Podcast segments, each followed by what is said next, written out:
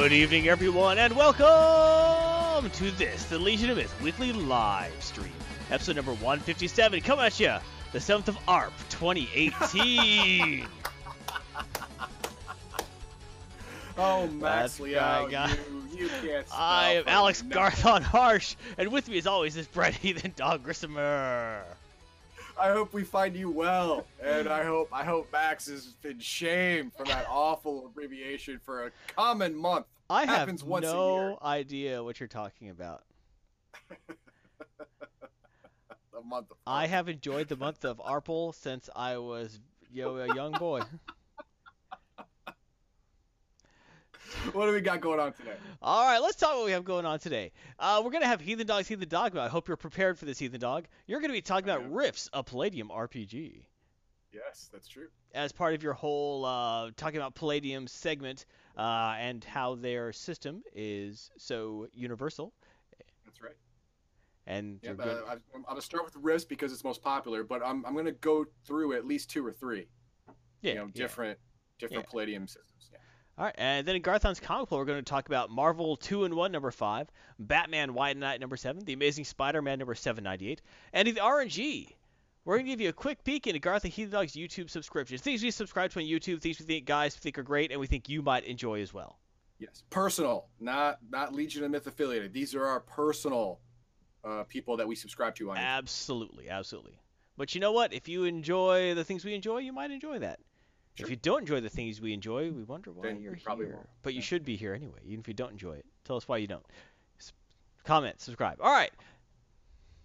Uh, we want to give a special thank you to all of our top subscribers. We really do appreciate it. As always, we thank you for your support, which helps keeps us rolling like we are doing now. So thank you all very much through all the wonderful ways you're doing it.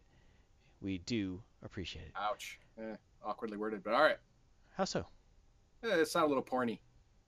That's all all right. the ways you do it. That's hey, you bring yourself into that conversation. this live stream slash podcast is like that dark forest on the Yoda planet, whose name first Dagobah. Dagobah. Yeah. When you walk into the dark forest, the only thing evil in there is what you bring with you. Mm. I brought the porn with me. You did. Just saying. Just saying. I brought the ter- I brought the uh, British humor references, and you brought the porn. So So so I'm going to fight an evil porn star, and you're going to fight John Cleese. pretty much, it's gonna be a war of funny okay. walks. Okay. Doctor Who commentary. Uh, as always, you can like, subscribe, or comment to this video and all of our others.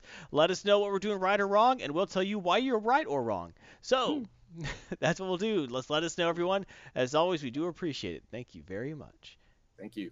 Yes, you can support us as always through Patreon, Streamlabs, direct, um, direct through PayPal, getting our gear and being awesome at mm-hmm. shop.spreadshirt.com or cheering us through Twitch. But let's talk about that later, later, because right now we're going to talk about the disclaimer.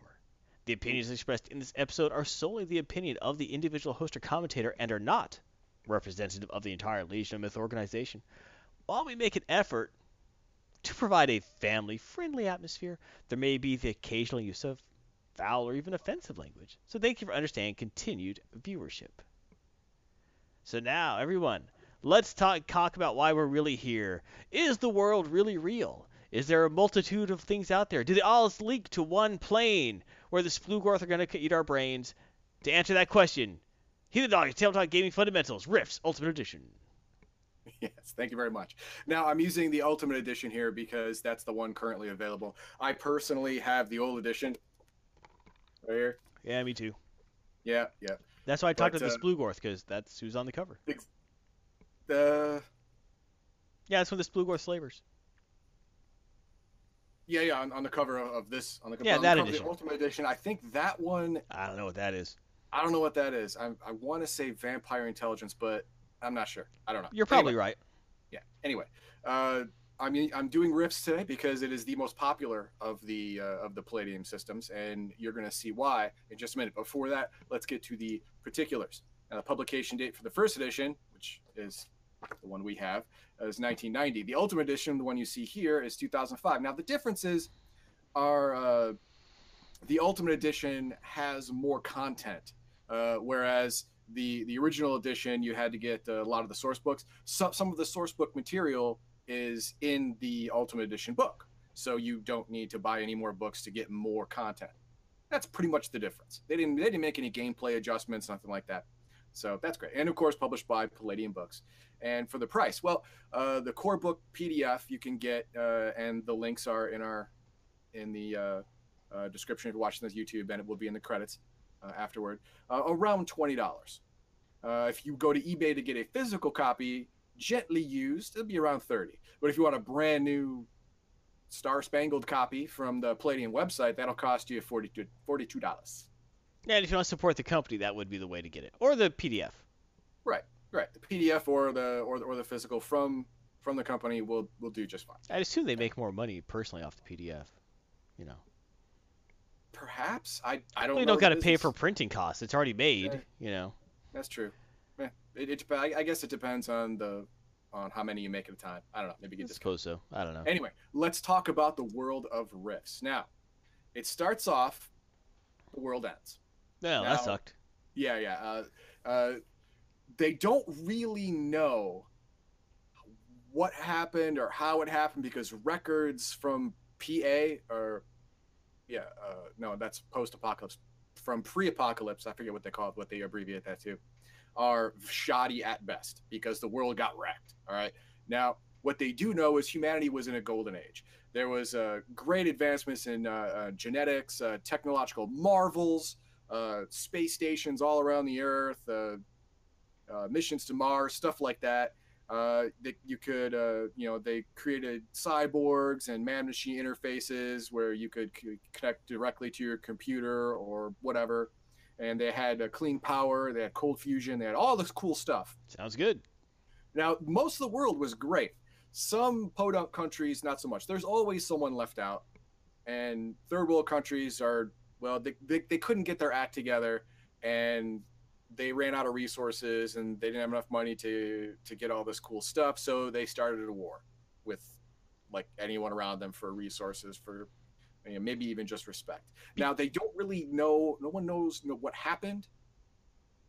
But within the within a decade of that is when the rifts happen. Now, uh, the rifts thing that wrecked the world. Let's go ahead and uh, go to the next slide. Now, this is when magic came back. Now, the whole idea was uh, Palladium fantasy and rifts exist in the same universe, just different times. All right. Now, back in the day in Palladium Fantasy, magic was common. You know, you had magicians and elves and and wolfen and all that stuff, and magic was commonplace. But it started waning and waning and waning, and then it finally went away. And it was gone for a very, very long time. It's kind of like uh, the world was just bottling it up, and it was growing and growing and growing until finally the the cork popped and it all came out at once. And now magic is supercharged so much so that uh, that uh, the ley lines of energy, some of them extend two miles, the big ones up to two miles in the sky, and at night they glow blue. So they're pretty dang powerful now. Yes, and uh, you can see from space the largest of the ley lines you can see from you know space. I mean, the, that's not all the ley lines; those are just the ones you can see from space. There are ley lines everywhere. All right. Now, when this erupted, the whole world just started having convulsions like like it, like basically it was giving birth to magic again and it was having all these pains. There's and there's already natural... an apocalypse going on yeah. so. yeah and uh, there were earthquakes tidal waves volcanoes uh, tsunami like i already said tidal waves but uh, uh, tornadoes fires uh, floods killer bees. Yeah yeah cats and dogs living together mass hysteria. It was crazy right now, all these blue lines, wherever they intersected, that's called a nexus point. And during the early days of Magic, these things opened up rifts. That's why the game is called Rifts to other dimensions just all the time for no reason, and outpoured the most horrible things you could possibly imagine onto an unsuspecting world. So whoever wasn't ripped apart by the earthquakes and tidal waves and and cyclones and hurricanes and whatnot they were getting eaten by things they can only describe as demons. Just things from the pits of hell. Your your your basic Lovecraftian horror ate your family. That's that's what happened. You know, these right? rifts never seem to open up to really nice places. But I think like, people, I guess the creatures who live in nice places, like "Ah, I don't don't want come to. here. Yeah, like "Ah, I don't want to go to that portal. Whereas Yeah, people in Hell is- Dimension, like, oh man, it's so much nicer there. Oh, it's great. They have seasons. It's good to see the Oh seasons Oh, look, change. we're not. There's, you know, it's constantly melting in a lake of fire. That's so nice. this is nice. This is great. I would take this place over. hey, look, So, there's you free know- range humans everywhere. Yeah, sorry. Yeah, it's like just food, like human sickles, which is great. Yeah, just walking around, grab one. Within a few short years, humanity was an endangered species because we had no idea how to fight magic. I mean, sure, we had huge mechanical marvels, you know, giant mechs and and fighter jets and nukes and all that stuff, but all that meant squat when it came to when it came to a, a giant demon uh, breathing fire that bullets just bounce off of. Great. And plus, there's the there's a psychological factor Um, know. You're fighting big creepy monsters from beyond the plains. Yeah, yeah, exactly. And lots of folk just run. Yeah, that'll They- wear they on run you. Away. Yeah, they just run, run away. Do that. That's what happens. Okay, so over the next couple couple of, of decades, some humanity got it together. All right, now especially in uh, the, I'm focusing on North America. I don't think anyone's written that headline since 1930. humanity got it together. No, the top fascism to the rescue. well, it's true. I don't think anyone, I don't think that was written down since no. 1930. Well, it's going to be written down uh, about uh, 40 years after the apocalypse, I guess. uh, the, the coalition states. All right, now the the uh, coalition uh, was a uh, it was founded by a, a group of humans, uh, the, the the remnants of the former North American military, because Mexico, Canada, and the U.S. merged together, and uh, uh, the the uh, the rem- remnants of this of this military and the citizens they could find and protect grew into what what became the the coalition empire. All right, now these these uh, pockets of humanity that formed together had a shoot first mentality because most of the stuff, like ninety nine point nine nine percent of anything that came out of the out of the rift, was wants to eat you or take over your body by eating you know into your brain or Devour your soul, destroy you. about your soul. Yeah whatever. It, it was all it was all nonsense. So they they adopted a shoot first policy. Now with everyone really scared to death because you would be too. Come on now. Uh, it was easy for for a small group of people to take control of the populace. They they took control of the message you know like uh, uh, supernatural things are bad magic is bad psychics are bad this is the cause of all your problems this is the reason you're scared that we can protect you. We can we, we, we can stamp out this horror and, and we, we can make North America great again. Hard to argue with him at that point. Really, yeah. During you know after your family got eaten by by a brain sucking monster, this all sounds great. I mean, you you're willing to give up a lot of freedom for this for safety, especially from supernatural horrors. Now, the the whole Nazi reference isn't too far off. Okay, uh, readings for the upper class. In fact, if you're not an upper upper class wealthy citizen, you're caught with a book or any or a Kindle or whatever, uh, you're you're imprisoned. A second attempt is you're put to death. Uh, I mean, sorry, a second infraction is you're just killed. No, well, yeah. So only 12% of the coalition states population can read. Well, reading gives you dangerous ideas. Exactly, and that's what that that's where my second one. History was rewritten. The the uh, the Prosek family, uh, uh, they proclaimed themselves emperor a long time ago. Uh, decided to rewrite history, to where their their their family was the sole reason that humanity survived the the apocalypse. When in actuality, it was it was plenty of people getting together being good guys. But that that doesn't that doesn't inspire you know loyalty in the in the downtrodden masses. So they prop up the propaganda. it's like the Octan Corporation in the Lego movie. Okay. I, I didn't see the Lego movie. What? Sorry. Well, it's a very funny film. But there's a scene in it where it's like there's someone saying the Octan Corporation is behind stuff. The maker's like, what? No, the Octan Corporation is great. They make houses, planes, trains, uh, history books, voting machines. Wait a minute. There you go. I see what you did there. okay. Loyalty to the loyalty to the state is an absolute must. Uh, tre- uh, treachery, treason, working against the coalition is basically a killable offense on the spot. Uh, and, and any any coalition officer can kill you uh, if if he has uh, even, I wouldn't say circumstantial, but flimsy evidence that you're a traitor, he can decide to shoot you in the face, just right there.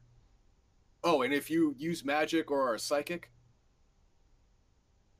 just dead, dead, dead. They actually have uh, uh, dog boys, which are uh, mutant dogs, uh, gen- genetically enhanced dogs, who sniff out dogs. Get it? Sniff out I get uh, psychic, psychics and, and magic users, and they have them uh, patrolling the area constantly, and especially at all entrances and exits. So, uh, you know, get, getting into a coalition-controlled area and out of is is the most dangerous part of of, uh, of going there. I mean, you have to get past these guys. All right, so uh, is that it? I mean, is there just fas- fascism for the future? I would hope well, not. No, not everyone is a Nazi. Yay! Uh, there is Hey, the, the Free State of Lazlo. This is in Canada.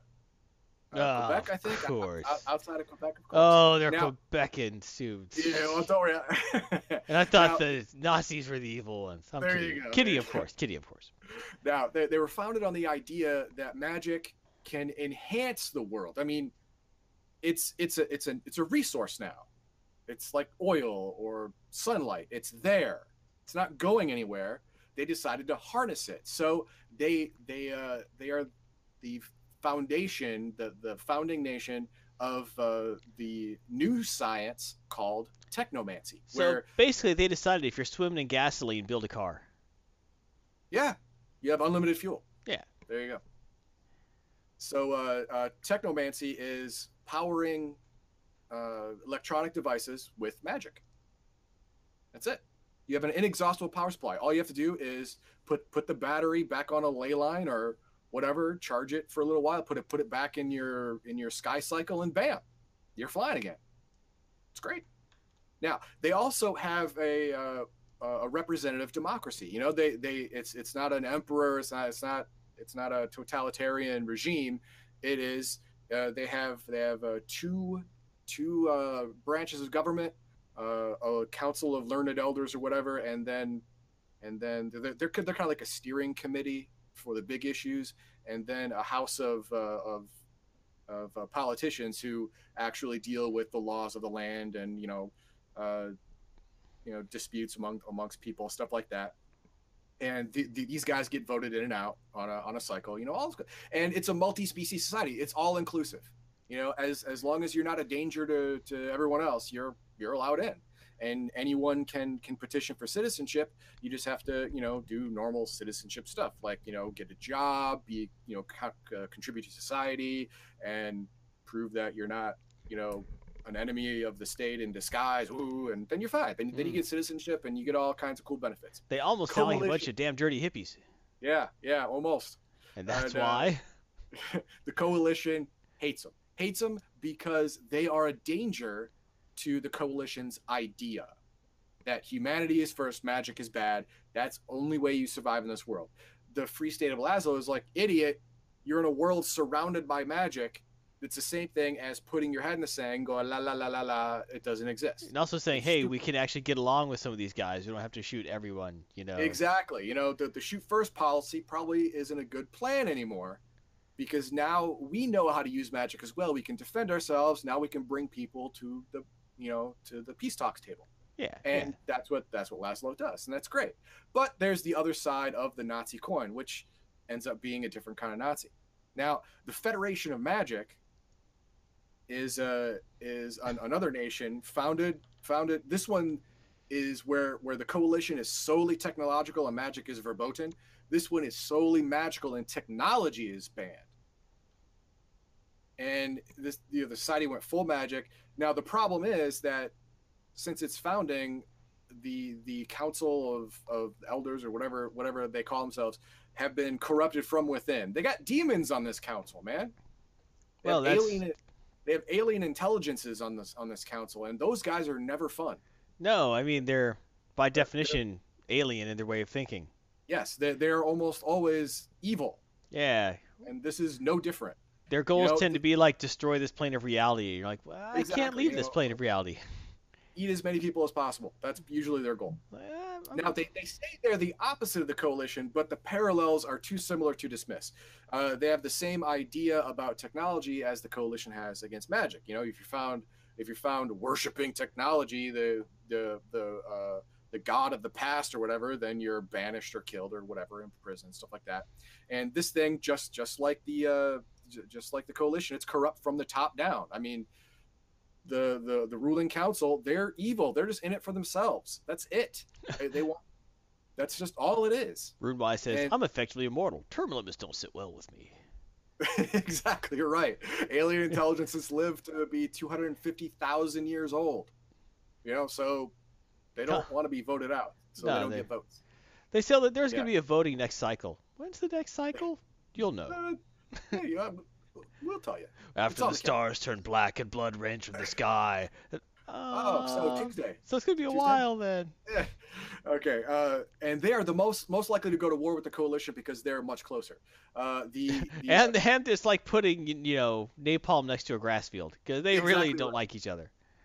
uh, to, to to give you an idea, uh, uh, Chi-town or or Chi-town, whatever you want to call it, uh, is about 80 miles nor 80 miles west of Old Chicago, and the Federation of, of Magic is in Wisconsin. No, not Wisconsin. Um, crap, they're about 300 miles more west.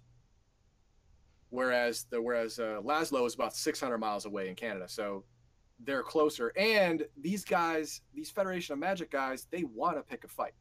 They want it because they're supremely confident that they can win. Eh, maybe they can, maybe they can't. Wait till the expansion comes out. yeah, and it has. Yeah. It has. It has, Yeah, the, the the war. Yeah, it, it's come out. But I'm not gonna I'm not gonna give it away. That's right. That's not where we're going. No, that's not where we're going. I'm just giving you a basic overview of of, uh, of the main players in North America. Now there are more. You know, there's there's a, a Northern Gun based in uh, uh, the Northern Peninsula in Michigan. There's uh, Mexico, which is basically ruled by frickin' vampires. It's crazy down there. Yeah, I was gonna say the Vampire Kingdoms, but that's Yeah, Mexico. the Vampire Kingdoms of Mexico is no no joke. You don't want to go down there. No, you do not. You know, and and there's uh there's the Druids in England, and and and You don't wanna go there either, Yeah, you don't want to go there either. It's weird over there. Don't do that stuff. And then there's the there's the gargoyles in Germany and stuff like that. It's it's there's all kinds of uh, different stuff. And you, if you get into the book, you will see all these different places, and you can uh, you can put your campaign anywhere you want. The main book focuses on North America, just because they had to focus on something to start, and they And chose. that's that. where they fi- that's where the company's based and where they That's figure where they sell the most so- books. There you go. There, that's exactly right. And yeah, they could just use the maps they already have in their office. Great. Is the Federation of Magic based in like Lake Geneva, Wisconsin? Because that'd be hilarious if it was. That would be funny. That would be funny. But no, I, I think it's much more uh, much more west than that All right. and, and south. But uh, anyway, let's uh, let's let's go to the main difference between Rifts and uh, other and every almost every other Palladium system, SDC and MDC, structural damage capacity and mega damage capacity. Now, the main difference is one mega damage is 100. I'm going to call it standard damage when I talk about SD. Standard damage, 100. So you, structural damage, but it- stru- it is structural damage. didn't they but- re redefine it as standard damage or something? they, they, they probably did in the in the Ultimate Edition, but you know, it's it's it's in my head for some reason. Anyway, uh, but 100 SD does not equal 1 MD. right. A million SD does not equal 1 MD. Now, Right. here here's the difference: how it was written in the book, and and how it was told to me. You have a baseball bat. It's a Louisville Slugger, and you can kill a guy with it. It You- is. you shouldn't. is- we want to say you shouldn't. you should not, but, But you could. You could brain someone. You can brain a normal dude to death with this thing because it's done. It's been done. All right. You can beat it, and the bat will be fine. The person will be dead. All right. But if you if you go up against a tank, you can whack on that tank all day until this bat breaks. The most you're going to do is scratch the paint. And you're gonna look silly. tank- Because the tank is a mega damage structure. Now, okay, you get a machine gun, your normal run of the mill AK 47, also an SD weapon. Kill a guy real quick because humans are SD creatures. That's right. Shoot it at a tank. You will you can shoot this tank until until the barrel runs red hot and melts. The most you're going to do is dent it. You're not actually going to do any structural damage to it. That's mega damage. All right, that that is the difference. And most supernatural things that jump out of a rift, once they get to Rift's Earth, because it is a high magic area, become mega damage things. Which is bad. Doing mega damage, absorbing mega damage, it's all bad. It's all bad. That's why humanity had so much trouble in the beginning.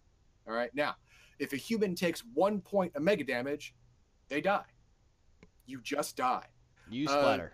Exactly. No, no, not, not even splatter. I mean, uh, well, you, uh, depending what mega damage hits you. Exactly. If you get hit, hit by a plasma beam, then yeah, you just you burn in the flames. But if hit by a laser, you just die. You just got hit by a laser and you die. Like f- for example, uh, a, a standard uh, mega damage uh, sidearm is a laser pistol. It does one d4 mega damage per shot. Don't go hunting Now- with that. Don't well, no, no, you don't want to go hunting with that because uh, we uh, when when you roll a one on damage shooting Rick. Don't worry, Algarian. I didn't mean you. I just picked Rick out of a hat. Shooting Hmm, Rick. Sure. You shot Rick, and Not Rick. Rick Rick's body burns to a cinder. Sure, the hole is only this big, but the heat damage spread through his entire body, burned it to burned it to crap, and now now, he's just like a, a black husk on the ground. You did not survive. And but but you're saying, oh no, but I have 150 SD SDC. I should be able to survive one mega damage point. No, man, no, you don't, because you are a stand. You are you are a, or SDC creature. You get hit by mega damage, you just die. That's it. Can't take that kind of shock to the system all at once. Yes, you just die. You just die from it. Now, mega damage armor and weapons are absolutely necessary in the world of rifts. If you're walking around in the wilderness of rifts without a mega damage weapon or mega damage armor, you're gonna die.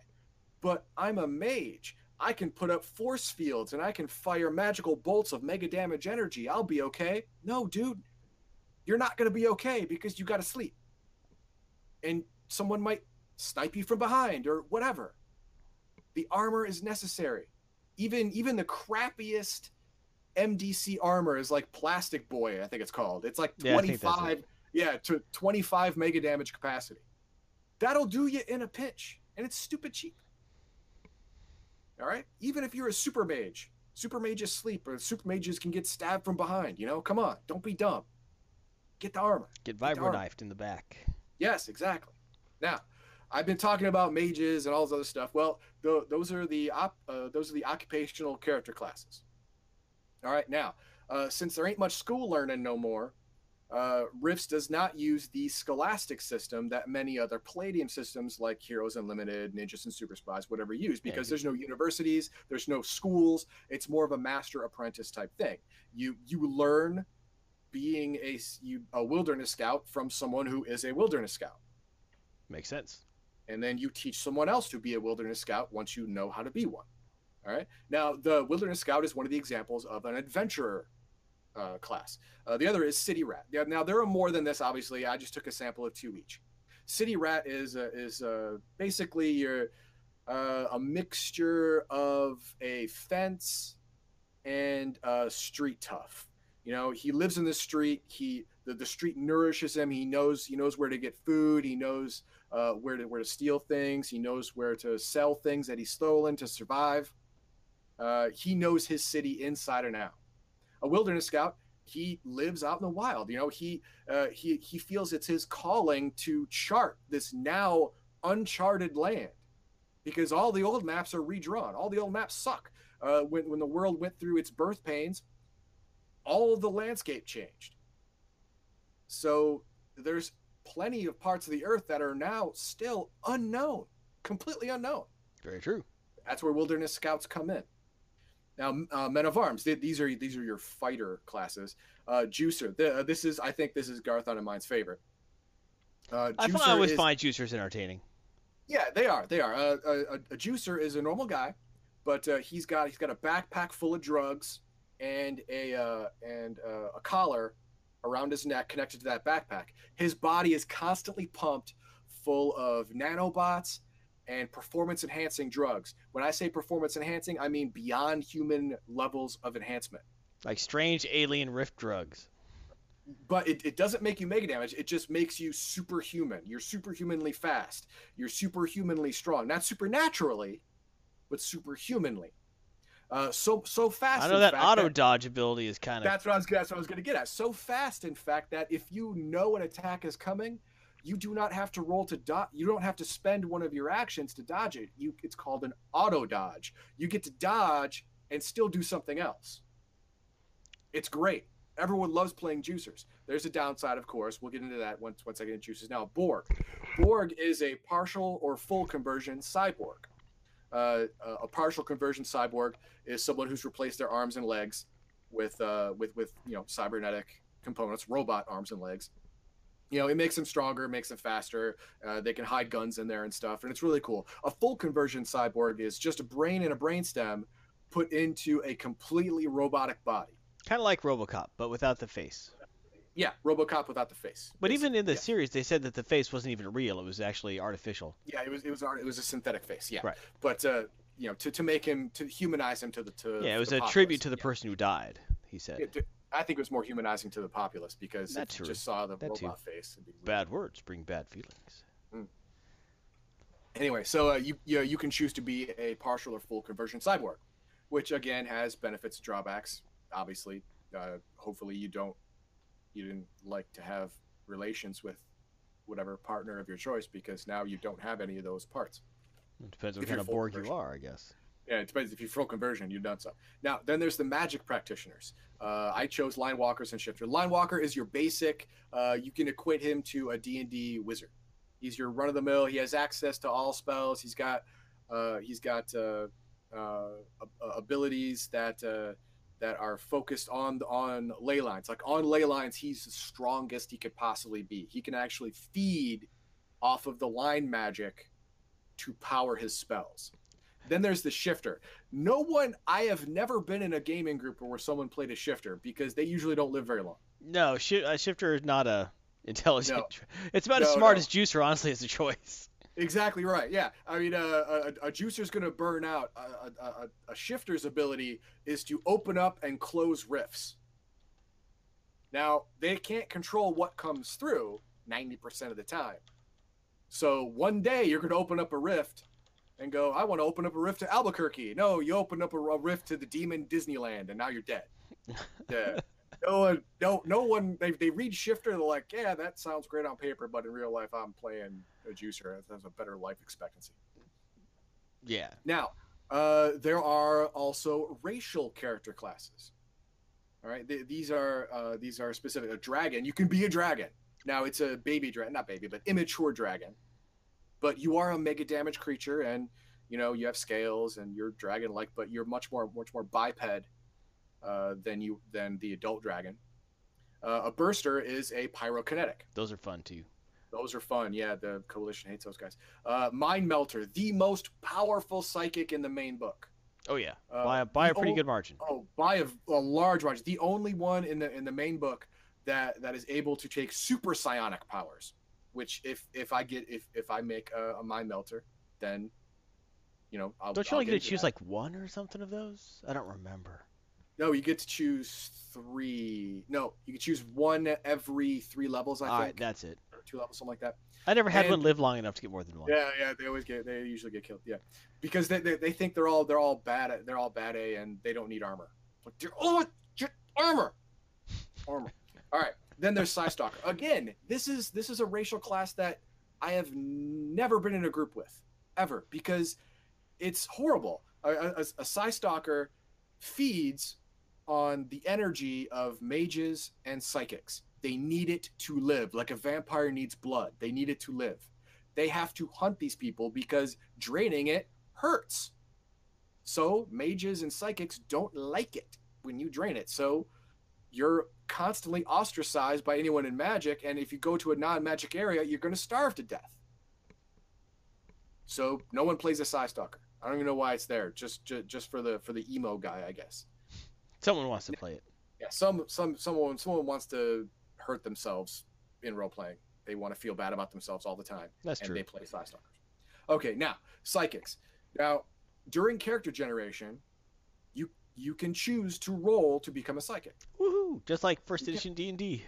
Right. Second edition. Oh no, first uh, they they, they First as reintroduced well. that.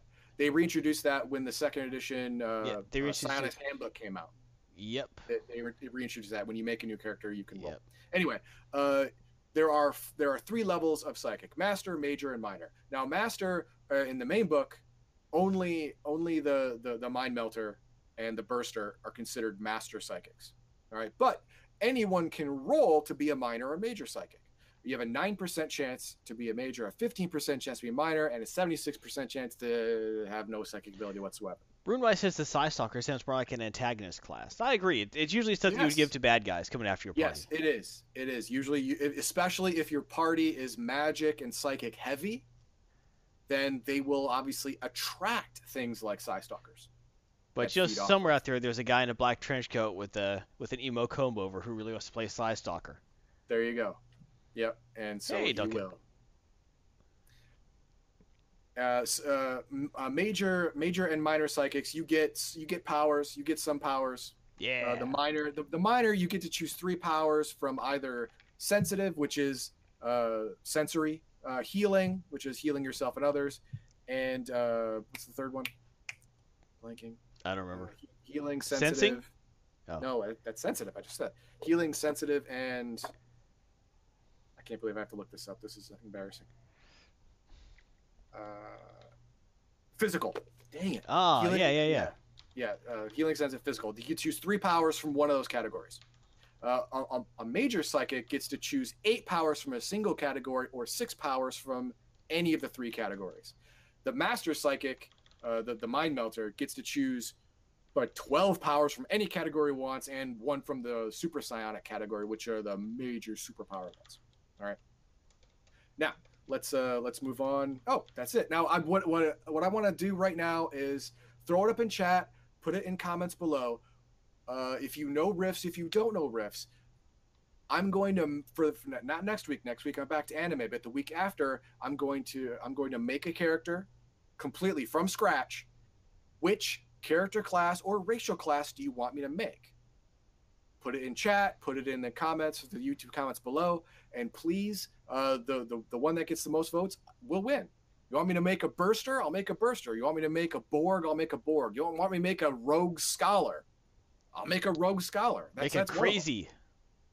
a, cyber doc, whatever. I'll make it. I'll make it. But uh, yeah, that's uh, that is my uh, tabletop fundamentals for Rifts. That is the the background of the world and an overview of the of some of the possible character classes you can be. Like I said, next time we will go through character generation, and then hopefully we will go through some kind of mock combat so I can show you the combat system.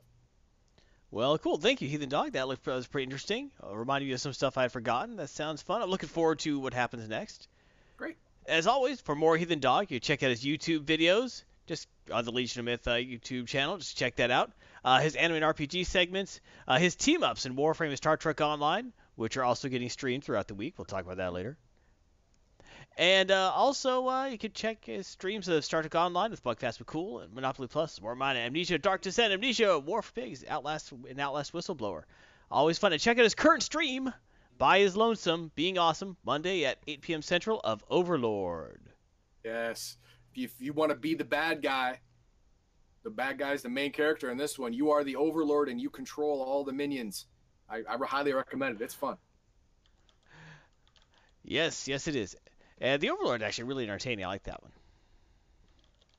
But, as always, be sure to like, subscribe, or comment, and we value your opinion, or at least want to hear you- what you think about it. So thanks a lot. Next up on the Cavalcade of Fun, it is. パーソンのコミックプール Yes! Garthon's couple. Rudewise is going to leave a vote. Excellent. Yes, do so, do so. All right, so in Garthon's comic poll, we are talking about comics. First, we're going to talk about uh, Marvel 2 in 1, number 5, The Thing and the Human Torch. So, um, this series has been really interesting. A lot of people are kind of talking about it as like a backdoor reintroduction of the Fantastic Four to the Marvel Universe. It's already been shown in the uh, in Marvel previews. Fantastic Four is coming back. Okay, That's happening. And this has been a, an excellent series where Thing and Human Torch are teaming up to find uh, Reed Richards, Sue Storm, and the kids. They know they're out there. Uh, they found a dimensional doohickey to go that can travel dimensions. Well, they didn't find it. Didn't Reed leave it for him? Reed left it for him. Yeah. In, in case of emergency, break glass for dimensional hopping machine. Well, it's one of those things where Reed, in the first, well, let's say in the second issue, well, between the first couple issues, Ben gets a message from Reed saying, I left you this dimensional doohickey for you to find where we had our first adventure. Right? And so, Thing grabs Human Torch and says, Hey, there's a dimensional doohickey to go forget travel dimensions. Get Reed and Sue, and it's uh, where we had our first adventure. So he goes to Monster Island, um, where they fought some giant monster. Mole Man or something. I don't know. No, it wasn't Mole Man. For yeah, it was Mole Man. Anyway, so they have some wacky adventures there, and they have to end up getting their butt saved by Doctor Doom, who's in, now uh, the infamous Iron Man. That's right. He's like, "All right, you idiots, look, look. Okay, I was tailing you because I saw you got that message, and uh, I really don't believe that Reed Richards made a device that could hop dimensions. But let me tell you something. He didn't leave it here. It's actually a great scene because, like the Mole Man and his army and uh, Gumaga and his army, uh, basically decide that they're going to have a war with each other Mm. for who gets to be president of Monster Island. Right. And then they decide, you know, the only way to determine is whoever be whoever, you know, defeats the the the thing in Human Torch gets to be Oh, leader. Fantastic too. Um, and it ends up that you know Doctor Doom ends up like, well, I'm sorry, infamous Iron Man, Victor Von Doom ends up like knocking them both down, and knocking down the two leaders. Like, all right, listen, listen, idiots. And then all the mole people are like, ah, you are a new master. You are president now. And Mole Man Oh, and Goom great. are like, wait, wait, no, no, that's not how this works. That's not, that's not, that's not, that's not. Oh crap. And- and you know, Doom, not missing a beat, says, "Yes, my minions. Now take them, take those two losers below. I don't wish to see them." Yes, our new president. And, and Doom quickly says, "Okay, I don't got time for this crap," and he leaves. Um, but eventually they figure out their first adventure was when Ben remembers that it was something that him and Reed did back in uh, college. So he goes back to their college and gets it there. Okay, got it. Yeah. So anyway, but in in this issue, they've hopped with the aid of a, a, a who we talked about previously, a, a, a new doctor, uh, a dimensional theorist, someone who actually specializes also in dimensional theory and revitalizing superhero superpowers. Mhm. Mhm. They locate Reed Richards' signal. They jump through the void, and they end up in a world where Galactus, at- you know, just like happened in main Marvel continuity, attacked the Earth. Mhm. And in main continuity, Reed Richards made the ultimate nullifier and said, if you destroy Well- the Earth, I wipe out everything. Didn't make it. I think he stole it, or it was given to him by the Watcher. Uh, no, he, uh, I don't remember. Anyway, Yeah. he pulls out the ultimate nullifier, says, I will use this and wipe out everything, everybody, everywhere. Yeah, I'm gonna die anyway, so I'm not gonna miss it. Yeah, Galactus is like, you wouldn't do it. Like, it'll take you out, and I'm dead anyway. Galactus goes, hmm, uh, Yeah, situation's changed, and he leaves. Yeah. In this issue, what happens is Reed Richards can't sack up and use the ultimate nullifier. He doesn't make the threat. Um, Galactus then, while fighting all the heroes of the world, kills the Thing, kills the Human Torch, Mhm. um, and a whole bunch of the other superheroes, most of them. Sure. Yeah, because he's Galactus. Yeah, got it. And then Doom, in this, as they say in this issue, Doctor Doom went, you know what, fools? If you will not defeat him, Doom will defeat him as only Doom can, for Doom is Doom. Mm. And Doom zaps with this giant mind control ray that basically it puts Doctor Doom inside Galactus. Like there's a war of wills, and he takes over Galactus. Oh, okay. So Doctor Doom becomes Galactus. Yeah, I don't buy it. I buy it. Galactus has been around since before the birth of the universe. That's right. And if he had any will, he wouldn't go eating every planet. well, it's more of like you know, dude's got to eat. You know? Nope. See, no will. Doctor Doom. Doom rules. Okay. Well, what happens is Alright. Doom takes him over, and Doom says, "Ah, I feel the Gal- Galactus' hunger now, but I will spare the Earth as it is my planet. You are you are safe forever from Galactus. Remember that Doom has saved you, because Doom is awesome." And Doom flies off in outer space. Doom's, Doom's got the big boy pants now. That's right. Well, Yeah. Wait, wait, Uh, wait, wait, wait, wait. Did, did Galactus get Doom's body? No, Galactus just died. Oh, Galactus can eat it. Galactus is done. okay, got it. Uh, as far as you know, maybe Galactus is like still in there subconsciously. Mm. Uh, so when he basically Thing and Torch learn this some backstory, and then they're like, um, so what? And everyone on Earth is now basically every superhero is now part of Shield, and they're all super paranoid about anything. It's like, well, why is everyone so worried then? What's going on? It's like, yeah, look at the night sky, and he looks up the night sky. They look up, and there's no stars, nothing. Doom There's- ate everything. Doom ate everything else except the sun and the Earth, and their moon. Wow. He left their moon because that helps. Oh, because you know he wanted he wanted something up there to look at. Right. Well, you got to have a sun to keep the Earth going. You need the sun and the moon. Right, right. So he left that, and that's it. Wow. Uh, and they're like, yeah, Nothing. Doom uh, kept his promise so far, but we don't think he's gonna last much longer. yeah. And uh, we think he was worse than Galactus actually, because uh, yeah, Because Galactus didn't eat stars. right. But uh, Galactic Doom did. Plus, uh, you know, scientifically, it doesn't make sense because the light from the stars is actually million millions of years old. Hey, do not like argue that. with do not argue with Doom. All right, all right, fine, fine, fine. So, so far, this is not. We're talking Golden Age comics physics, okay? All right, all right, all right. Got it. Got it. You're okay. Oh, well, they could transverse dimensions, and a guy could be on fire, but you know that's too far. That's magic. We're talking science here. All right. Anyway, Doug Knight says this not destroying the Earth moment brought to you by Doctor Doom LLC. We do supervillainy right. there you go. The uh, so basically Doctor Doom's uh, so Reed Richards has been like locked in his lab ever since, and he ended up getting divorced from Sue because he was such a loser and he was broken and just would sit in his lab and say, "Oh, I'm be so sad. I cannot figure out how to save the world." I And have no sack. yeah, pretty much. And everyone's sad. Everyone's blah blah blah. And after hearing all this stuff and everything that happened, Ben Grimm nods sagely. Uh huh. Yep. And this, uh, because previously they met Doctor, uh, the Reed of that world. Like Reed, oh, that's not our Reed. He's like, oh, you guys, oh, you're not. They're still dead. You're from another. I can tell you already. Tell you're from another dimension. Oh well. And he starts ignoring them. And so after this, after they after them the backstory, Thing walks up and starts punching the living hell out of him because he can't really hurt him. He just stretches, which actually are some great scenes uh, that artist Valerio Schiti made. I should have mentioned this is written by Chip Zdarsky, artist uh, by Valerio Schiti, uh, colors by Frank Martin, and cover by Nick Bradshaw. Got it. Love the art in this book. I Valerio Schiti just does a great job. Just love it. Colors are fantastic. Uh, I the writing was highly entertaining. So as they're going through, you know, he beat, him and says, "Listen to me, Stretcho." He basically like gives it the come to Jesus moment. Like, I'm not your Ben, but you, what would they think if they saw you now? What the hell are you even doing? Doctor Doom is out there and you, as Galactus. That's like the worst thing in the universe. How then? Mm. And you're doing nothing. You're, you know, he just gives him the speech. Eventually, he kind of snaps at him and says, "You know, you're right. I am being a freaking loser, and I should do something, but it's too much. I, we don't have time, and we got hours. Maybe I can't." And then they hear a voice behind him. Perhaps Doom can help you, and it's the infamous Iron Man. And they're like, "How did you?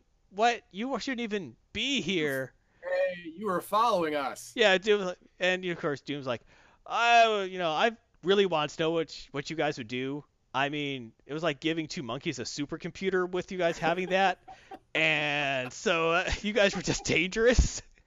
So condescending as usual. That's awesome. He's condescending, but he's not wrong. No, no And he's see- not wrong. So he's like, you guys are idiots, and uh, Doom is here to save you. And thing is like, I'm just gonna punch you in the head. He's like, you can, but it won't work. We both gonna, know not that. gonna get you anywhere. I'm Doom. I'm the infamous Iron Man. I'm a hero now, and I'm going to work with Reed Richards here to uh, save the whole world from myself, who apparently made a pretty big mistake in this world. Yeah. And Reed actually kind of you know gives him a, the- a you know says, all right, I'll, I actually believe you on this. Let's go. It's really hard to believe considering that for the last 20 years you've been eating every star in the sky in this world. Uh, so, uh, so it ends with them teaming up to work together. That's pretty much this book. But I Okay. really enjoy uh, the family dynamic as shown between Thing and Human Torch. I mean, they're not really family, but they're part of the you know Fantastic Four. Yeah, they've been around so long. They're, they're Right. There's some great banter between them that is the kind of thing like best friends do, where they mess with each other all the time, but you can tell they really actually care about each other, and they're actually really concerned about each other. 'cause each of them, their powers are starting to drift down. You know? because they're apart from the other half of their team. Right. So it, um, I really enjoyed this book, and I really, this is one of those series I think people should be reading. If this is the kind of stuff that we're going to get from the new Fantastic Four comic, it's going to do well because this is really good stuff, and it goes back to what makes the Fantastic Four interesting. Um, a group of people who are like a family, which means they don't always get along, but they still care about each other.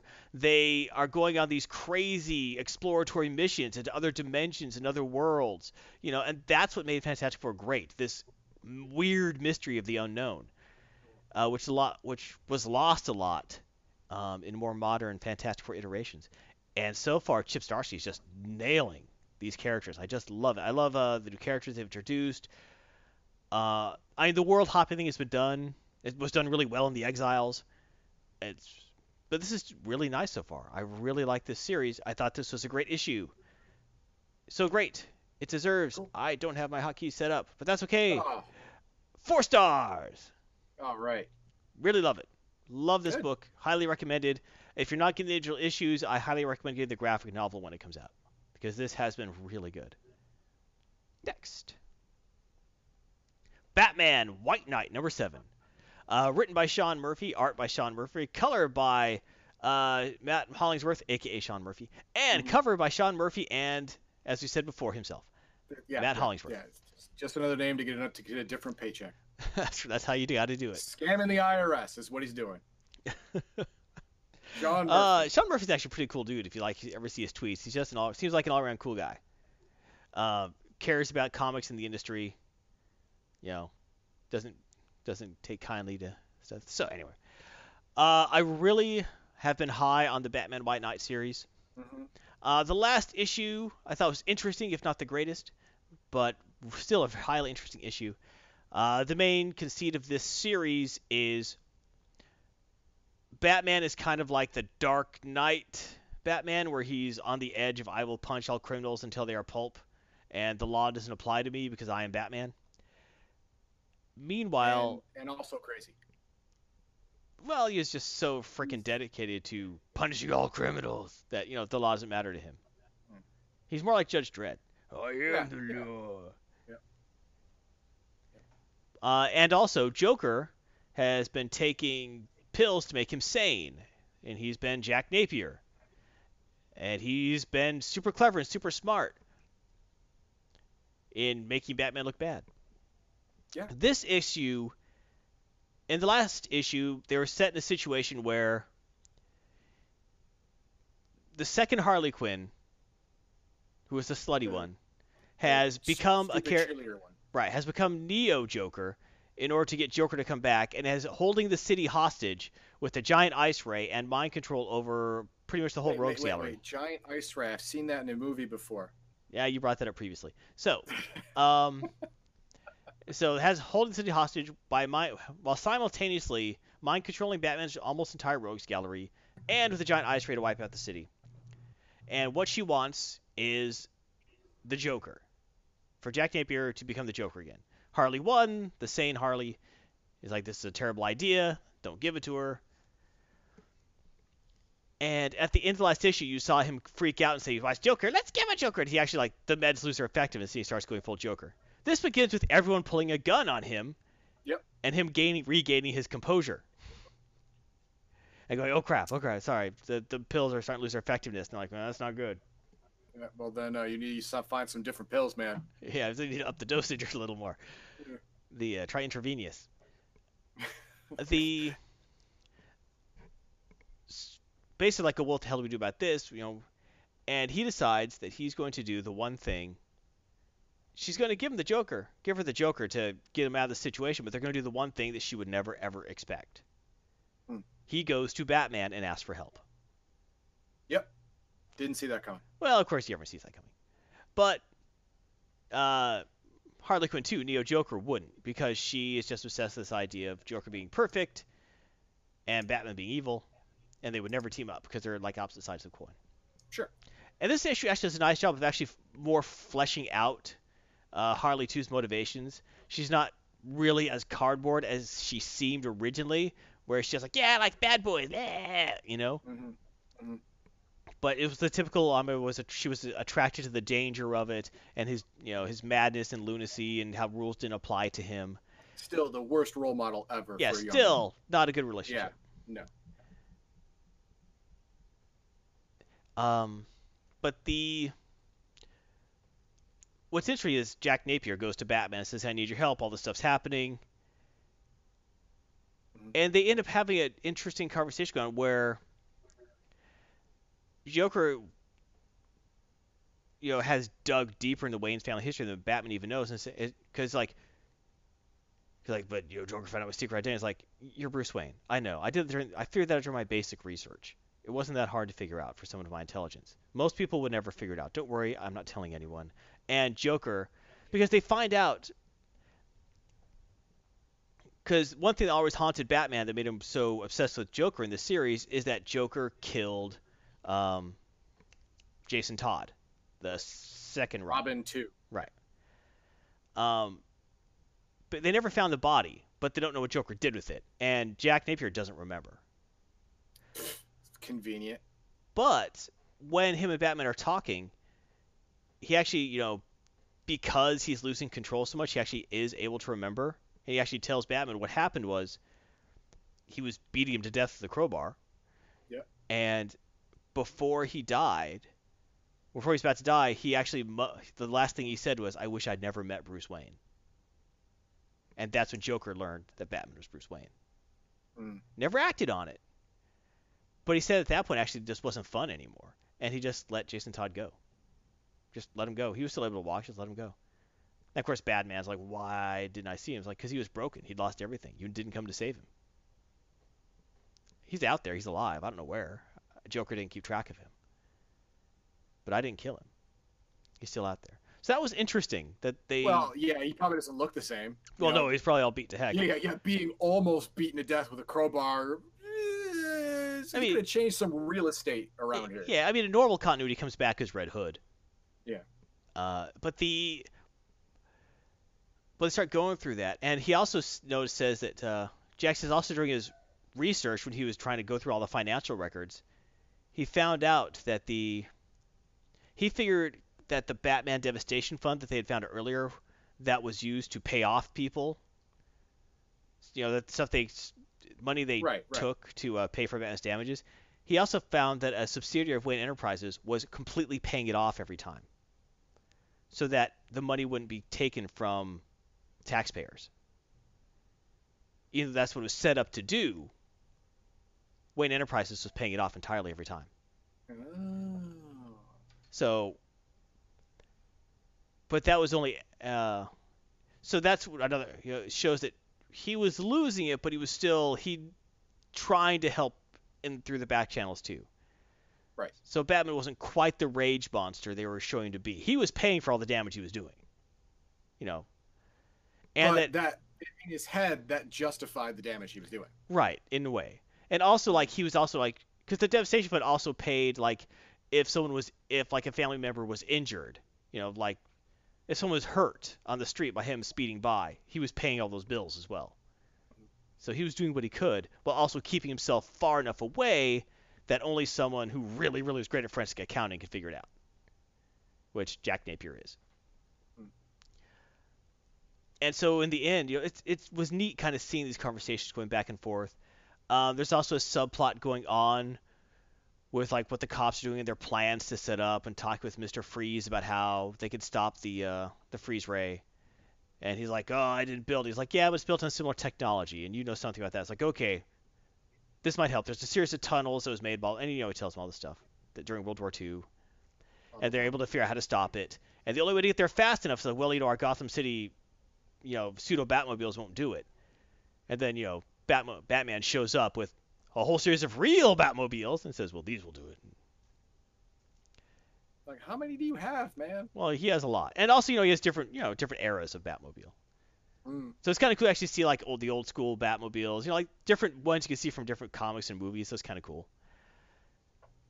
And then while him and him and Jack Napier are riding in the same car because Batman doesn't trust him riding any other car, which is smart because he keeps Yes. losing control. And as they're actually riding to confront Neo Joker, aka Harley 2, he starts, you know, jokering out and says, "Come on, Bats, this will be great." Mm. Which, of course, Batman isn't pleased about, but by the way they've done Joker's motivations in this book, actually teaming up with Batman is to save Gotham from evil from Neo Joker is like the greatest thing in the world for him because he's getting recognized by Batman. It's like you know Senpai notices him, so he's just in Joker heaven right now. So it was a really interesting issue. I like how they took a lot of things that previously were kind of like Batman shouldn't be that nuts, and then you're like, oh, he's actually kind of not. He's actually been fixing things on the other end. Or Batman shouldn't be. Why is Batman so obsessed with? Oh, because he still thinks Bat Joker killed Jason Todd, and he just can't deal with that rage himself. And so no, no matter what Napier does, he still blames him for that death. Like, oh wait, he didn't kill him. And that's when when he realizes he's telling the truth that he didn't kill him.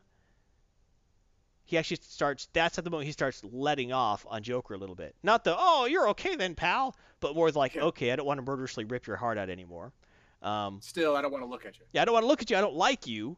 You're a bad person, but I'm not going to go to murderous bat rage. Hmm. So I again, Sean Murphy again impresses me with being able to take on the totality of a series and make things make sense later. That were just minor issues. You're kind of like, eh, but now they make total sense. Um, I love the art style of the book. You can see it on the cover. With the gritty stories being told, it just works so well. The way he could frame a scene and just use a and Matt Hollingsworth could just use a few colors to pick out what's important without making it seem monochrome. But just this is the kind of comic book that comic book lovers love. You know, it it's I Watchmen in a lot of ways, or Doomsday Clock right now. It's, it's almost a meta comic book where it's actually written more for comic book people than regular people. Sure. Uh, this is almost like that in that a lot of the things that are done here, a casual reader might go, well, that's just dumb. Batman should punch that guy. Or how come this page is only has like two colors on it? But it's done so well that it, it's kind of like appreciating art, where you could say, I know why they did that, and that really draws your attention to this, or here, or actually away from this. It, it's just a complete package of a book. Man, that just some of those books you read, and I'm just impressed on so many levels by the work. It sounds like a five. It sounds like you're gonna five star this one. Uh, I almost am. Oh, Four and a half. almost. Four and a half. What, what what brought it down? Um, I just there's always that little bit more I wanted. I, Oh, that? That's the thing. That that's what makes you keep coming back. I know, but I can't quite give it a five. I want to. Like, what would make me give it a five? Uh, uh, I don't know. This thing had. I would like to see more going on with. Uh, no, they had a great scene with Batgirl and everything. Talk with Bruce Wayne. Okay, I'm changing to five stars. Five stars. There you go. I cannot That think of any. hard. Well, I'm trying to really said what would you improve, and I'm sitting there. I can't think of anything. if there's nothing to improve, it's perfect. It's a That's five it. star book. Five star book. It's so- a masterpiece. It's a It- Michelangelo. This is it. This is one of the pinnacles of comic reading. It really is. This whole thing. Da, da Vinci built this book. Wow. It can fly. I don't know if I go that far, but and you got Montoya on the cover, the alternate cover. Come on, Uh, driving a SS Camaro. That's Yes, cool. That is cool. That's that's cool. Doug Knight adds to wish list. Yes, when the when the uh, trade of this comes out, get White Knight. It is so freaking good. Next book. The Amazing Spider-Man number 798. All right, I'll be back in just a moment. Uh, should we wait? Should we wait for him? I don't know. No, go ahead. I'm kidding. All right. The Amazing Spider-Man number 798, written by Dan Slott, pencils by Stuart Immonen, inks by Wade Von Grawbadger. That's a fun name. Uh, colors by Marty Garcia, and cover by Alex Ross. All right. So as we know, previously on the Amazing Spider-Man, uh, Peter Parker has jacked up his life. Uh, Spicy's broke his Spidey spine in that cover. He's super flexible, Duncan. Trust me, that anatomy is incredible if you compare it to uh, like any Spider-Man cover in the 90s. That's actually realistic anatomy. He's he's Olympic level gymnast, flexible or beyond. He's fine. Getting punched a lot though. Previously, Peter Parker screwed up his life. I think he finally got an apartment. He's lost pretty much everything. He's working as the science editor at the Daily Bugle paper now. That's been a big step up for him recently. But the main plotline going on recently has been Norman Osborn, aka the Green Goblin, who was injected full of nanites by Spider-Man to stop him from ever being Green Goblin again. And by the way, let me tell you something. I got issues with that. That's not super heroic. That's, you know, forcibly medicating someone. That's like forcing someone to take their meds. It's like, no, you're not saying I need to make you. No, it's illegal. Anyway. Anyway, let's not get that. So, the Green Goblin, Norman Osborn, has been trying to find a way to cure his Green Goblin cure because he must be Green Goblin so he can whoop some ass. And what he actually gets a hold of, or has gotten a hold of through a whole big chain of events, is Carnage. Carnage is the second symbiote in the Marvel Universe. It is Venom's weird, abandoned child because the symbiotes can reproduce uh, asexually. They just kind of drop off an egg and it grows up. And the Carnage one grew up crazy, and it, the first it bonded with the first person it found, and where it was born was a maximum security prison. And the first person it found was a crazy dude named Cletus Kasady who was a mass murderer and a psycho killer. Uh, and so Carnage is a red, stringy, blah blah blah, big tongue, blood, blood, evil, blood, blood, evil symbiote. Not a big Carnage fan. People think it's great. I don't like. I'm not big into it. I'm not a big fan of the cover. I like that cover. I don't know. It seems a little too uh, awesome. No, not awesome. Pastelish, I guess. The, the the colors are too. All the colors are too vibrant. It's Green Goblin. What do you want? Anyway. Yeah, fair. So, well, they're trying to show like the green, and the sky's like yellow green, and everything's ah Green Goblin. Anyway, so Norman Osborn got a hold of the Carnage symbiote and he of course like let it rub all over him and get all up in his atoms and of course carnage symbiote being crazy immediately starts going yeah kill kill kill! And he's like yes kill! No wait no wait no wait. And he actually manages to get control of it. And they kind of like a, that's a never-ending fight man. I mean it is but they that. actually come to a to come to an agreement. He's like all right. The symbiote just wants to kill kill kill. It's like okay i'm not opposed to killing but not kill kill killing. All right? We're not going to kill anything that moves. We're gonna kill, but do it smart, and we're gonna kill Spider-Man. And Carnage is like, hell yeah, I can do that. Because, because uh, you know, he has a lot more willpower and he's a lot smarter than his past occupants. Symbiote bonds with him. It manages to take all the nanites out of his body because the symbiote bonds at a molecular level. It could just pull the nanites out, blink, drop them on the floor. And guess what? Now he's full Green Goblin again because the Green Goblin serum will actually regenerate in his blood cells. Awesome. That's the stimulus are doing. That's what the nanites are doing. They're stopping that reaction. Now they're gone. Reaction starts happening. This has been a big buildup over the last three issues to the reveal of the Red Goblin, which is a mix of the Carnage symbiote with Norman Osborn. And people have been buying pre- previous issues. Anyway, we'll get that in later. Okay. So in the Daily Bugle office, Green Goblin shows up. And he's like, "Hey!" And he looks like a little it doesn't look like a mask, like his big eyes, like ah. But you know, it's kind of like well, it doesn't look like a mask because it's not. It's his face now because he's a symbiote.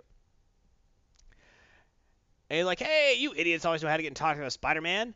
But he already knows that Peter Parker's Spider-Man because he spent the last issue beating the crap out of J. Jonah Jameson until J. Jonah gave it up because J. Jonah found out like two, two or three issues ago. Oh. oh. And it kind of broke his little world. And so yeah, he uh, why didn't he publish it immediately? I don't understand. Uh, he has a different relationship now with Spider-Man. Oh, okay. Well, Peter Parker, he has a much different relationship. Uh, his dad was married to Aunt May, which made him and mm. Peter Parker effectively brother-in-law. Nice. So he has a much different relationship now with Peter Parker. Okay. Um, and so after he fa- figured out that, or found out that Peter Parker was Spider-Man. He kept under his hat. It's like, look, I, know, I had my issues, but I kind of get it. So,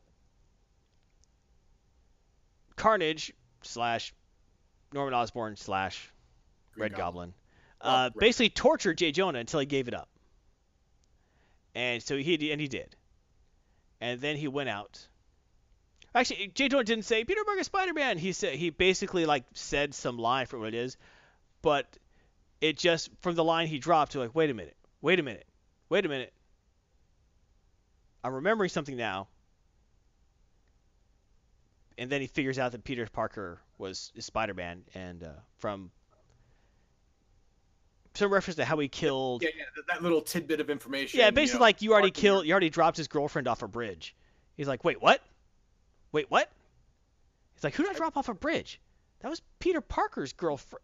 That was a Gwen Stacy chick. Yeah, he's like, that was, that was Peter Parker's girlfriend. Oh, son of a! No wonder he was so mad. Oh man. Yeah. So in Green Goblin, guys, he jumps into the Daily Bugle office, starts smashing stuff up until Spider-Man shows up. Of course, Parker runs out, runs back into Spider-Man. I will stop you. And that's when he shifts into Red Goblin identity.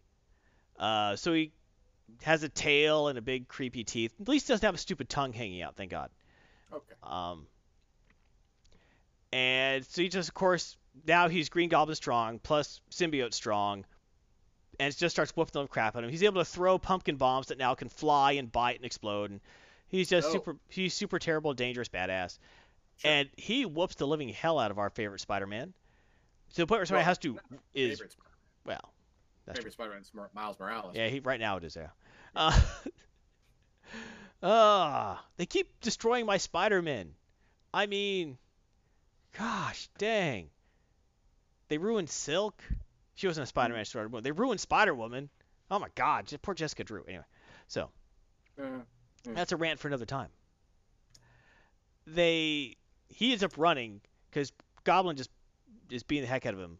The pumpkin bombs like clamp on, like they bite and then they explode. So he can't even dodge the dang things and get away anymore. The eventually ends up hiding out and and also because it's a symbiote, it doesn't trigger his spider sense anymore. So he doesn't even have that to help him dodge. He got nothing. uh, Got nothing. And eventually, you know, he's hiding, and Red Goblin starts saying, "Hey, you know what, Petey? You know Spidey? If you give up right now, you surrender, Oh. you agree to never be Spider-Man ever again, and I won't kill your Aunt May, and Mary Jane Watson, and all your friends, even my son, I'll kill him too. Uh, I will kill all of them. Okay? They'll be safe." But you got to never be Spider-Man again, because I really hate you.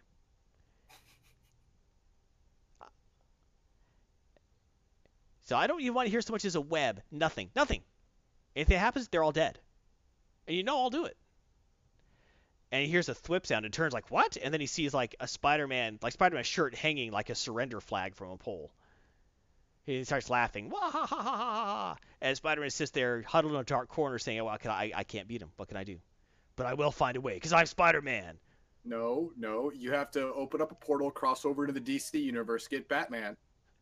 Well, all I, well, the ending really bothered me because it's like you just told him you surrendered. You're lying. You're lying. You're a hero. You can't do that. That's wrong. It was a tactical retreat. But then again, he's probably thinking Goblin's lying anyway. He's gonna do it anyway. Yeah, yeah, yeah. I mean, well, I- well, think about it. Think about it. Maybe he, right now, yeah. In the end, he's lying because he's going to be Spider-Man again once he finds a way to beat. Right, and that's Red he's, trying to think of how to beat him. Yeah, yeah. But now he has no way to beat him, so he's Right. not actually lying. Right. It is a tactical retreat. I understand that. Yeah. But it's kind of bothers. He's like, you lied to him. You could have just kept running. You lied. But then again, Red Goblin would probably is probably going to like give it 24 hours and say, you know what? I'm killing him anyway. Yeah, yeah. Because So- uh, you know, Green Goblin plus Carnage does not equal stable Right. in in any universe. Right. So what do I think about this book? All right, the Green Goblin is played out. There's like 500 goblins. I'm tired of it. Yeah. Hobgoblin, Green uh, Hobgoblin, Red Goblin whatever. King, Yeah. blah blah blah. Yeah, blah, now blah, you gotta, blah. and then you go and you take Carnage, Carnage, which was a stupid simi to begin with. right? Who I never liked in the first place. Who I, I'm just tired of Carnage. I'm tired Yeah, of you, symbiotes. you were never a big fan of Venom to begin with. I loved Venom originally, and then during the '90s, when people went, "Oh, this When- character's popular. We're gonna put him on the cover of comic books and breakfast cereal boxes and condoms and whatever you got." Yeah. and he'll have a giant tongue and it'll be green stuff leaking from it. Oh my gosh, I hated that. Mm. And then now, oh, oh, oh, oh, and they can reproduce asexually. Now there's 30 symbiotes out there. Yeah, yeah, and Carnage is the is the inbred hick relative of Venom. Yeah, and and Carnage has a kid named Anti-Venom, or not Anti-Venom, some whatever, other doesn't stupid matter. thing. Doesn't matter. No. Doesn't matter. So, and so it just is basically you took two things. I'm like, I kind of like Green Goblin, but ugh, I hate Venom. I mean, I hate Carnage. I'm okay with Venom. And as long as his tongue's not sticking out with green goo coming off it, come on now. And it's not Topher Grace. Come on. The that was awful. That whole movie had so many problems. awful. That's true. Hey, Eddie Brock is a giant weight, six foot three weightlifter. Who should we get to play him in a movie? How about that? How about that five- skinny kid from that, skinny 70s show? Five foot two kid. Yeah. Yeah, that's the ticket. Yeah. Oh God.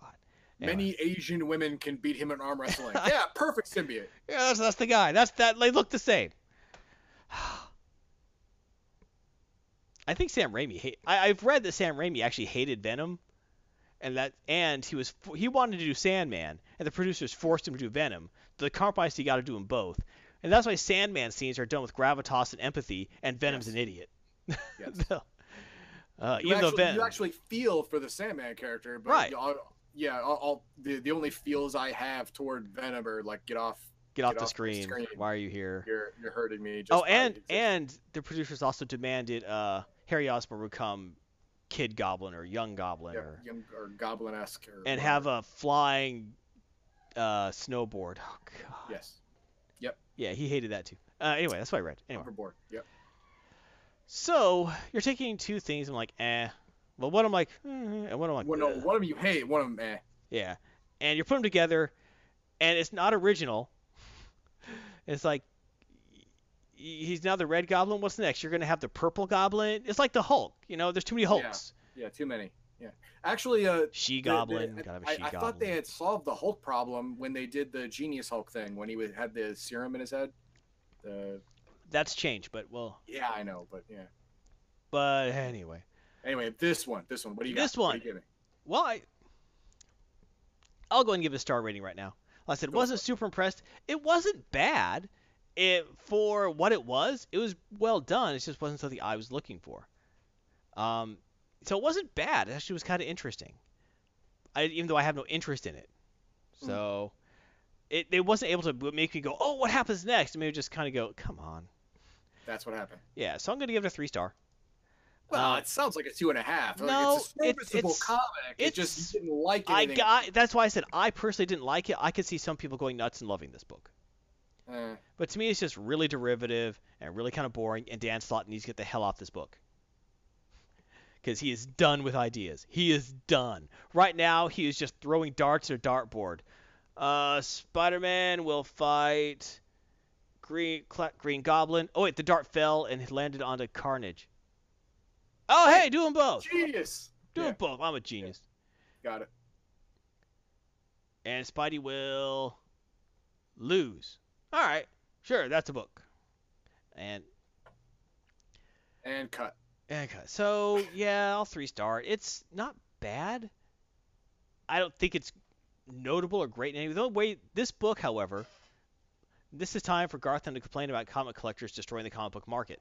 Oh, This book is the canon first appearance, like recognized by the comic book agencies, of the Red Goblin. First appearance of a new major character, supposedly major character. Sure. Um, the speculation about whether this book is going to be valuable in the future is wild. Um, there are multiple variant covers of the book. There, this book has been insanely overprinted. Uh, going through forums and stuff online, there are stories about comic book stores having lines in front of them to get this book of comic stores getting 500 copies and the first student line buying 100 of them. Okay? This book is insanely overprinted. It is worthless. This is X Men number one uh, from the 90s. Okay? Multiple covers, high demand book, way insanely over overdone. Uh, if anyone remembers, when they released X Men number one by Jim Lee in the 1990s, it came with three covers that linked together, or a variation of the book that fold had one cover but folded out to the three covers. Right. Um, pretty awesome cover actually. It was pretty pretty neat. Those books were like, oh, this book's gonna be worth so much someday, Jim Lee. And, that book you could find in dollar bins now. Any of the covers. At most, you're paying five bucks. You could usually get all three covers, all four covers for ten bucks. You know, it's not. And this book is even worse. There's so many variant covers. There's so many people buying extras. It's not going to be worth crap in the future. Especially if Red Goblin turns into a nothing character, which I see that happening because who the hell cares? Um, okay, got it. so that I, some people enjoy the spec comic book speculating. They really think that's a lot of fun. I don't want to take that away from them. But it's one of those things like you're killing the industry, dude. You're killing the market. Ah, I that's what makes people do variant covers. That's what makes them introduce ridiculous characters, so they can move extra unit without actually having to tell good stories. Right. Uh, that's my issue with this. But anyway, that's, Okay, that's my rant about that. Stop Excellent. buying a hundred, a hundred copies. I saw people taking pictures of the ten copies they had bought. Why? Why? Well, I'm going to get three of them graded and one signed. No, no, just it's not going to be worth crap because of you guys. All right. Well, let's go on to something happier. Where's my last book? That was the last book. That was the last book. I'm, talk, I'm talking about happier things, happier times. Ah, happier times. All right. Come on, next slide. There we go. If you want more Garthon, and why wouldn't you after that peppy, rousing talk? Uh, check out Garthon's Comic Pull segments on YouTube, and also every week here on the live stream. Check out my team ups in Star Trek Online, and also Warframe, and Secret World Legends with that Heathen Dog Cat. For happier times, look back to Sean Murphy. Yeah, that book is great. But I didn't want to finish with it because I didn't want to put two Marvel books in a row. Well, Uh, uh, you can also check out past streams, but uh, but also I stream with Heathen Dog uh, Warframe every Sunday at 8:30 Central, 9:30 Eastern, and we have a great time doing that with the Warframes. And check out my past streams. and uh, you just got a, a free key from a- from a from a developer just recently. Yes, I did. And do not ask me to name that game because it is a secret at the moment. Oh, sorry. Carry on. Then. Why you do that? Why you do that to me? Sorry, But yeah, um, I will be having an upcoming series, uh, a short series, and then a, a review of a mysterious new game currently in beta on Steam. Excellent. It looks interesting. Lots of cards, lots of thought, and I like that kind of stuff. But thank you very much for watching. This was Gaunt's Follow. As always, like, subscribe, comment, let us know what you thought about this. Let me know why Red Goblin is the best character to be introduced to Marvel in the last 10 years. Let me know why, because I really need to know why. Yes, that would be helpful information. Yeah, I, I find other characters far more intriguing, so tell me why. You can tell me why Batman White Knight is derivative and silly, and Sean Murphy has no talent, and I will make sure to call your parents and ask them what you know what happened to you as a kid. Yeah, exactly. Well, Sean I'm Murphy's kidding. greatest talent is that he's multiple people at the same time. That's true. He's like Batman. Sean Murphy's Batman. Oh my God, Sean Murphy's Batman. That's how he knows how to write the stories. Bat Hollingsworth is Get in the Joker. All right. So thank you, everyone. Hope you had a good time. All right, let's talk about the RNG, or Heathen Dog and I will talk about something random, but not that random because we already thought about it. We already got it. We already got it. That's right. Uh, we have our uh, our our favorite, not a favorite, but uh, a, a sampling of our uh, personal YouTube subscriptions. Right. A YouTube. We both thought of a YouTube channel, or subscription, or whatever you want to call it, uh, that we really enjoy and we check it all the time, and we really th- would like to share with you because we think you'll enjoy it as well. Uh, of course, you spend more time with us, you should. But you know what? When you're done with us and the 8,000 videos we have, check out some of these other guys. Maybe you'll really like them. So Heathen Dog is up first. All right, mine is you suck at cooking. Oh, this is it's a it's it's a it's a parody of of a cooking show. It's it's done it, it's done in first person. So as as you can see from the from the pictures below, uh, you you see him, you know, uh, as as if you're seeing through his eyes, and uh, it's it's a parody of a cooking show. It's it's it's a joke. All right. Uh, he actually uh, uh, the well, one of my favorite uh, videos that he does is only it's a three minute video. Seven ways to chop an onion. One of those one of those ways is to take a knife and a battery, put the knife in the battery, and touch it to the onion, and the electric knife will cut it for you. And it, and it shows like it shows the, the it shows the onion getting chopped up perfectly, like, like like instantly. You know, there's another one where the other way to chop to chop an onion is to take onion and smash against the wall really hard. He smashes against the wall really hard, and bam, and it, it explodes, and it turns into perfectly cute perfect little onion. pieces. Yeah, yeah, it's stuff like that. You know, it's just it's it's he comes out with something about every Tuesday. You know, some sometimes he skips a week because this is this is not his day job.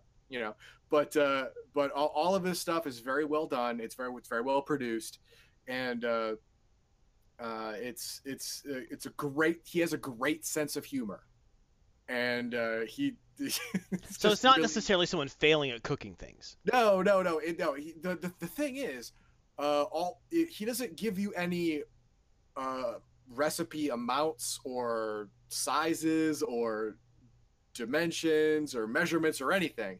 But if you if you eyeball it, you can make the stuff that he makes. You can actually do it. I've done it. I learned how to make guacamole from episode one. Oh hey, that's pretty You know, good. I, I make my own guac, and I I don't like guacamole, but my, my wife does, and she loves my guacamole. I say, well, here, this is how I learned it. She, you actually learned from this? I'm like, yeah, it's funny, isn't it? so yeah, so you you can actually learn how to cook some things and be entertained at the same time. So Very Yeah, cool. there's there there's mine. That sounds really cool. I should check that out. All right, and my pick is Game Sack, where all your dreams come true. Uh, Game Sack is hosted by two guys named Joe and Dave. There's their picture. They're lovely mugs. Uh, this is a really professionally produced series uh, dealing with retro gaming. Uh, occasionally they talk about some newer stuff, but it's pretty much all dedicated to retro gaming, usually consoles. Uh, some of the semi-computer consoles like the X68000, things like that. Mhm. But what's interesting is they'll both go through and give. Uh, they have their opinions about different games, of course.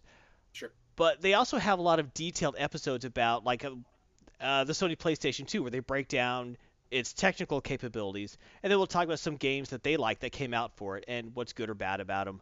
Uh, they have a great sense of humor. They play off each other. You can tell they're friends. They mess with each other a lot. There's some in jokes as you watch the episodes you and you become a part of. Uh, used to be every two weeks. Now they're actually coming out weekly, pretty much Ooh, nice.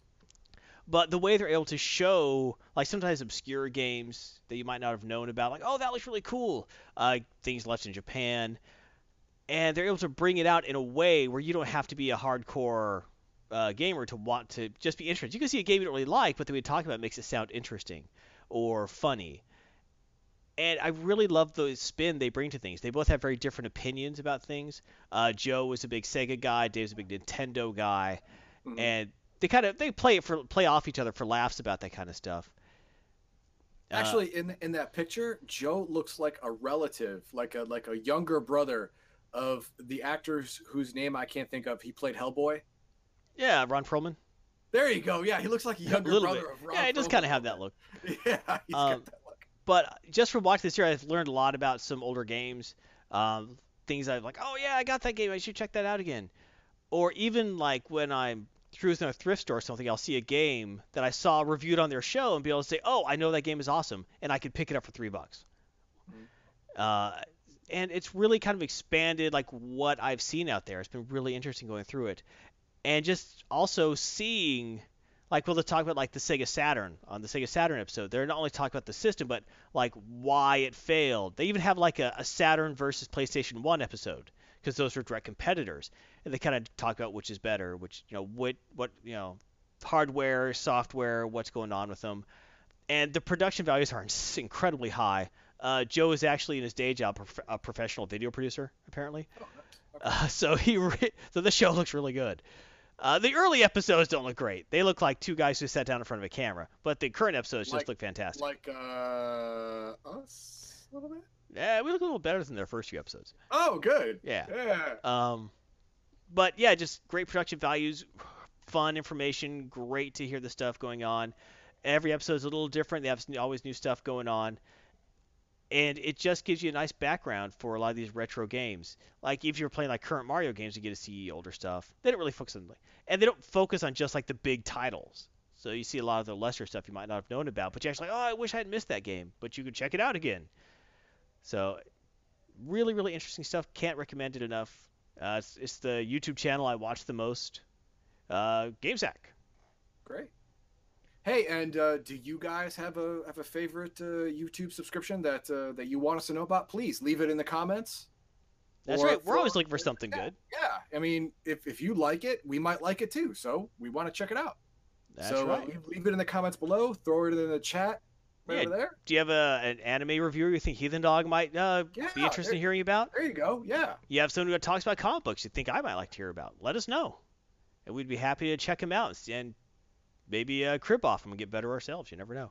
Yes. Yes. We are, we I we are not above cheating. No, no, we, we don't we'll take any measure to improve. No, we don't have rules and morals and things you call stuff like that. No, no. Uh, Duncan Ice says regular car reviews, not for the faint of heart. And Jonathan Bird's Blue World, PBS Nature stuff. That's PBS nature stuff. That sounds good. I might check that out. Yeah. It- especially for my son because he loves that stuff. I mean, I I, I thought he was going to be scared the very first time he saw like a lion take down a gazelle or something. He was like, "Oh, that's the awesomest thing I've ever seen!" Like, you realize that guy's that that that animal's dead now, right? Well, yeah, it's entertaining. Yeah, but yeah, but it's food, right? well, it is now. He's six, and he's like, "It's it's for food. It's okay." All right. Go ah. to school. All right. Thank you, everyone. Hope you appreciate this. Uh, remember, International Tabletop Day is coming, 20th of April, Mhm. uh, 2018. Uh, so play a game with your family and friends, or complete, even complete strangers. If you're planning playing a game, let us know. Send us a picture. Yeah, send us a picture. We We like that kind of it. stuff. Uh, Yes. Go ahead and send us pictures, tweets, anecdotes of any of your games, and we might even feature them on the live stream. You never know. And the one we like the most could even win a Legion of Myth T-shirt. So hey, I like that, huh? Well, Huh? no, no, not could even win. The one we like the most will What? win. What? It says will. Ah, It's yeah. I mean, come on. Don't don't mess with them. I like Tell- people. No. Tell All them right. how it is. Yeah, so definitely take part of that. International Tabletop Day, we definitely encourage everyone to play some games with your friends and family. Even if you don't like your family, you can play a game. Play a game where you get to murder them. It'll be great. Oh, Not literally, but you know, you figuratively. know what? On, on International Tabletop Day, I haven't decided which game I'm going to play. I'm either going to play uh, uh, uh, Talisman. Now, why know would you do that to your friends? Don't do that. Oh, Talisman's good. or my favorite tabletop game, which you should remember. No, Axis and Allies, No. It, I did it on this live stream like a year ago. a year and a half Monopoly? ago. No. I don't know.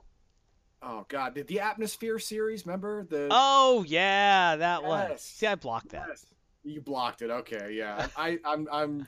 Uh, I'm No, I, I just don't really consider that a board game. Even It though a board game. It It- is. it- It is. It It, is. it, it used a VCR as well, but right. it was and a now you could game. now you could just use the YouTube. the yeah, YouTube. yeah. You could use the YouTubes now instead, but Yeah. I, I have them on my server. I guess so- that counts. I guess that Yes. counts. All right. Thank you very much. As always, check out Max and Algarian streams. Max streams Max Leo of Legion Myth streams Friday at 1900 Central European time. That's noon here in the that East Coast Central. That is uh, Central European time. No, I mean it's noon uh, here. Oh yeah, yeah, it's it's noon. It's noon Eastern time. Yeah. Uh, also, uh, he's potentially going to YouTube some Crowfall or Star Citizen. Crowfall is beta, and th- might be full release pretty soon. I didn't get an Eh, email. no, I didn't get an. Email. That's all I'm saying. So I don't Yeah, think it's yeah, yeah, didn't get an email, yeah, And yeah, April 24th, BattleTech comes out, so that should be fun. Yes. Uh, I'm interested in that one myself. We'll see what happens there. Uh, Elgarian streams Shroud of the Avatar Tuesday to Wednesday, and pretty much any other day he feels like it. Uh, Shroud of the the Avatar is in full release now. Yes. Yes. Although, although uh, Elgarian like, likes to say it's soft release because there's still some bugs apparently in the uh, in the early quests. So yeah, it's kind of rough. There's still bugs in the early quest. That's- yeah, it's not yeah, good. yeah. No. But it's a great game. I get a good following of that, and you should definitely check it out. Also, check out uh, his links, uh, Royal Players of the Avatar, rpota.com, and sodahelp.org. definitely there's there's no bugs in those. That's Those right. that we know of. So definitely use those for all your Shroud of the Avatar needs. Here's our streaming schedule. Memorize it. Love it. Enjoy it. It is good because we have on Sunday we got the 900 Central. Oh, hey, that's those are things. That's two. p.m. Well, that's 10 Eastern. I said Yeah. anyway. At 10 Eastern on Sunday we got Warframe. On uh, at 8 Central Monday we got Overlord with Heathen Dog.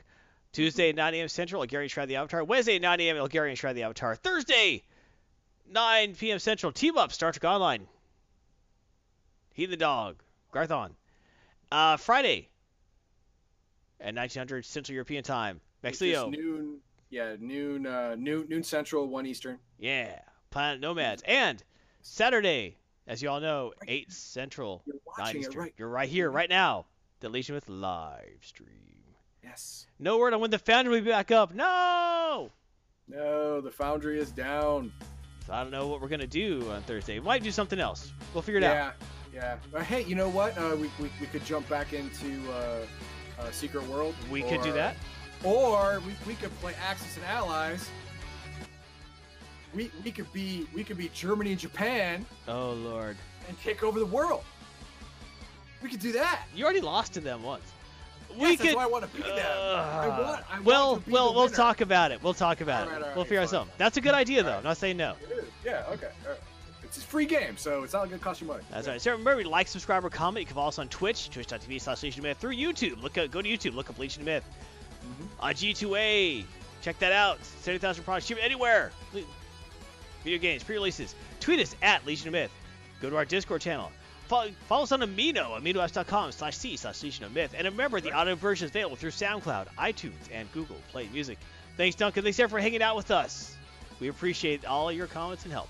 As always, you can support the Legion Myth through Patreon, uh, patreon.com slash Legion Myth, do our Streamlabs donations directly through PayPal, get our gear at shop.spreadshirt.com, impress your friends, intimidate your enemies, attract those you wish to attract with your Legion of Myth gear. That's how Heathen Dog and I found each other. Exactly. Love at first purchase of gear. Something like that. Anyway, here's our credits. Remember, everyone, you have one life. Live it well, live it nerdy, and have a great Diurnal Anomaly.